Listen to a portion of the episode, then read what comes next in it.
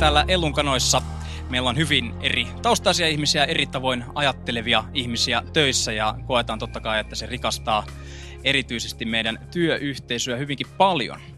Tästä syystä lähdetään seuraavaksi jännittämään nyrkkeilysalille sellaista, että mitä tapahtuu, kun lobbari kohtaa aktivistin ja selvittämään, miksi tällaiset eri parisetkin seurueet ovat itse asiassa yrityksille erittäin hyvä juttu.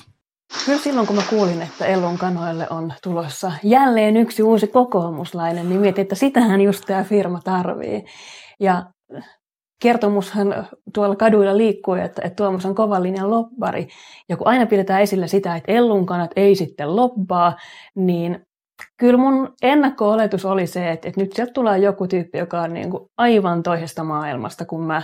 Ja vaikka mä aika usein ajattelenkin, että, että haluaa tehdä tietenkin kaikenlaisten tyyppien kanssa töitä, niin kyllä mä ajattelin, että ei, tämä ei kyllä varmaan ole se niin kuin meikäläisen työpari. Joo, mä muistan itse asiassa äh, useamman vuoden takaa, kun luin jostain netistä tai, tai Twitteristä tai muualta, että, että Suvi on Ellun kanoille kiinnitetty, että, että, että mikähän Taru ja Kirsin, Kirsin tuota media, mediakikka, markkinointikikka tämä nyt sitten onkaan. Ja, ja muistan, muistan miettineeni, että noinkohan, noinkohan sitä niitä anarkisti, anarkisti pystyy sitten, tai aktivisti, anarkisti, aktivisti pystyy sitten tuomaan asiakkaille jotain iloa ja hyötyä. Sitten mä kyllä täytyy myöntää ihan autuasti. Unohdin koko, koko asian, kunnes keväällä huomasin miettiväni sitä samaa juttua. Ja, ja, ja ehkä mä vähän jännitin sitä, että, että mitenköhän toi nyt lähtee ja mitenköhän sitten pystyy niin kuin yhteisissä asiakasjutuissa tekemään. Ja edelleen oli vähän se fiilis, että, että mitähän juttuja Suvi ylipäätään niin kuin kanalassa tekee. tekee. No mutta se selvisi sitten kyllä myöhemmin, mutta ennakkoluuloja oli. Musta tuntuu, että meidän yhteistyö lähti niin hyvin liikkeelle sen takia, että sitten kun me ensimmäisen kerran kohdattiin, niin se olikin kahden oikein ihmisen kohtaaminen, eikä mikään titteleiden vertailu tai sitä, että miettää, että mikä nyt on sun euromääräinen arvo firmalle, vaan me päästiin jotenkin tutustumaan toisiimme sitä kautta, että kuka sä oot, mitä sä ajattelet maailmasta. Ja sitten sieltä alkoikin löytyä aika nopeasti niitä asioita, mitkä yhdistää eikä erota meitä.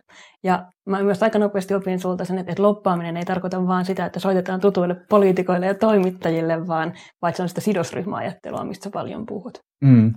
Joo, mä, mä ajattelen itse asiassa vähän samalla tavalla, että et, et se, että me kohdattiin ihmisinä, oli, oli varmasti se, minkä takia asiat lähti, lähti rullaamaan hyvään suuntaan, mutta toisaalta mä huomaan sen, että, että me päästiin itse asiassa tosi nopeasti tekemään asiakkaille töitä. Ja me puhutaan kanalassa tosi paljon hyödyllisestä bisneksestä siitä, että, että asiakkaat hyötyy siitä, me hyödytään niin yrityksenä siitä, mutta että, niin kuin Suvi ja Tuomaskin hyötyy siitä, että on mielenkiintoista tekemistä. Ja siinä ehkä konkretisoitu se, että millä tavalla eri näkökulmista ää, katsovat ihmiset pystyy niin kuin antamaan toisilleen niin kuin ajatuksen, ajatuksen tuota jyväsiä, mutta sitä auttaa myös asiakkaita. Niin se on varmaan, tämä kombinaatio oli se, joka, joka niin kuin on, on auttanut meitä sitten eteenpäin, eteenpäin yhteistyössä. Kyllä.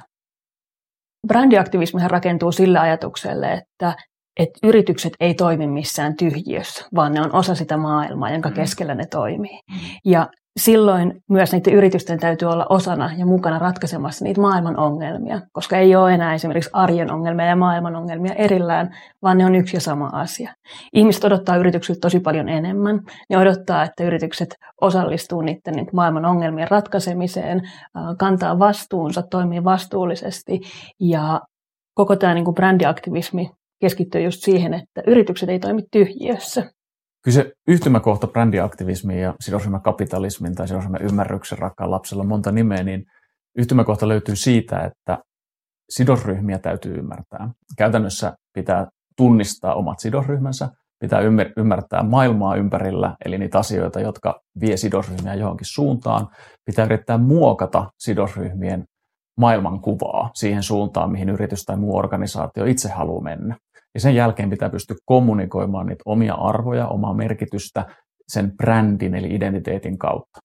Ja, ja tämä kaikki on sellaista, jota menestyvät yritykset tekee ja ymmärtää. Ja ne, jotka ei ymmärrä sidosryhmiään ja maailman muutosta, pysty muokkaamaan omien sidosryhmiensä suuntaa ja kommunikoimaan tätä kaikkea fiksulla tavalla, tulee kuolemaan pois.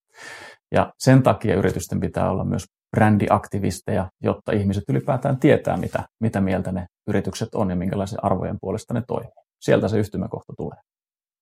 Mulle taisteluparius tarkoittaa ennen kaikkea sitä, että minkään asian kanssa ei jää yksin.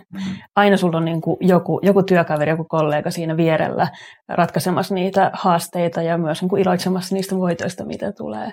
Mutta sitten se tarkoittaa myös sitä, että joku haastaa mun ajattelua.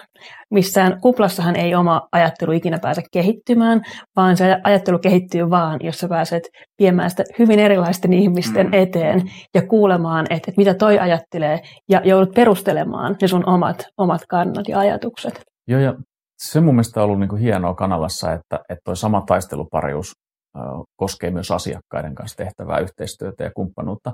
Eli käytännössä me tehdään niin, että me ollaan asiakkaiden taistelupareja. Me, me uskalletaan konfliktoida asiakkaiden mielipiteitä, näkemyksiä, millä tavalla he lähestyvät maailmaa, viestintää, strategiaa, mitä tahansa.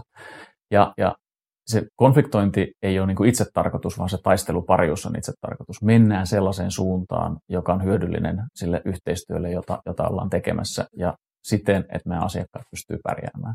Ja se on kyllä sen niin kuin työkaveruuden rinnalla kyllä niin kuin paras puoli siinä taistelupareudessa.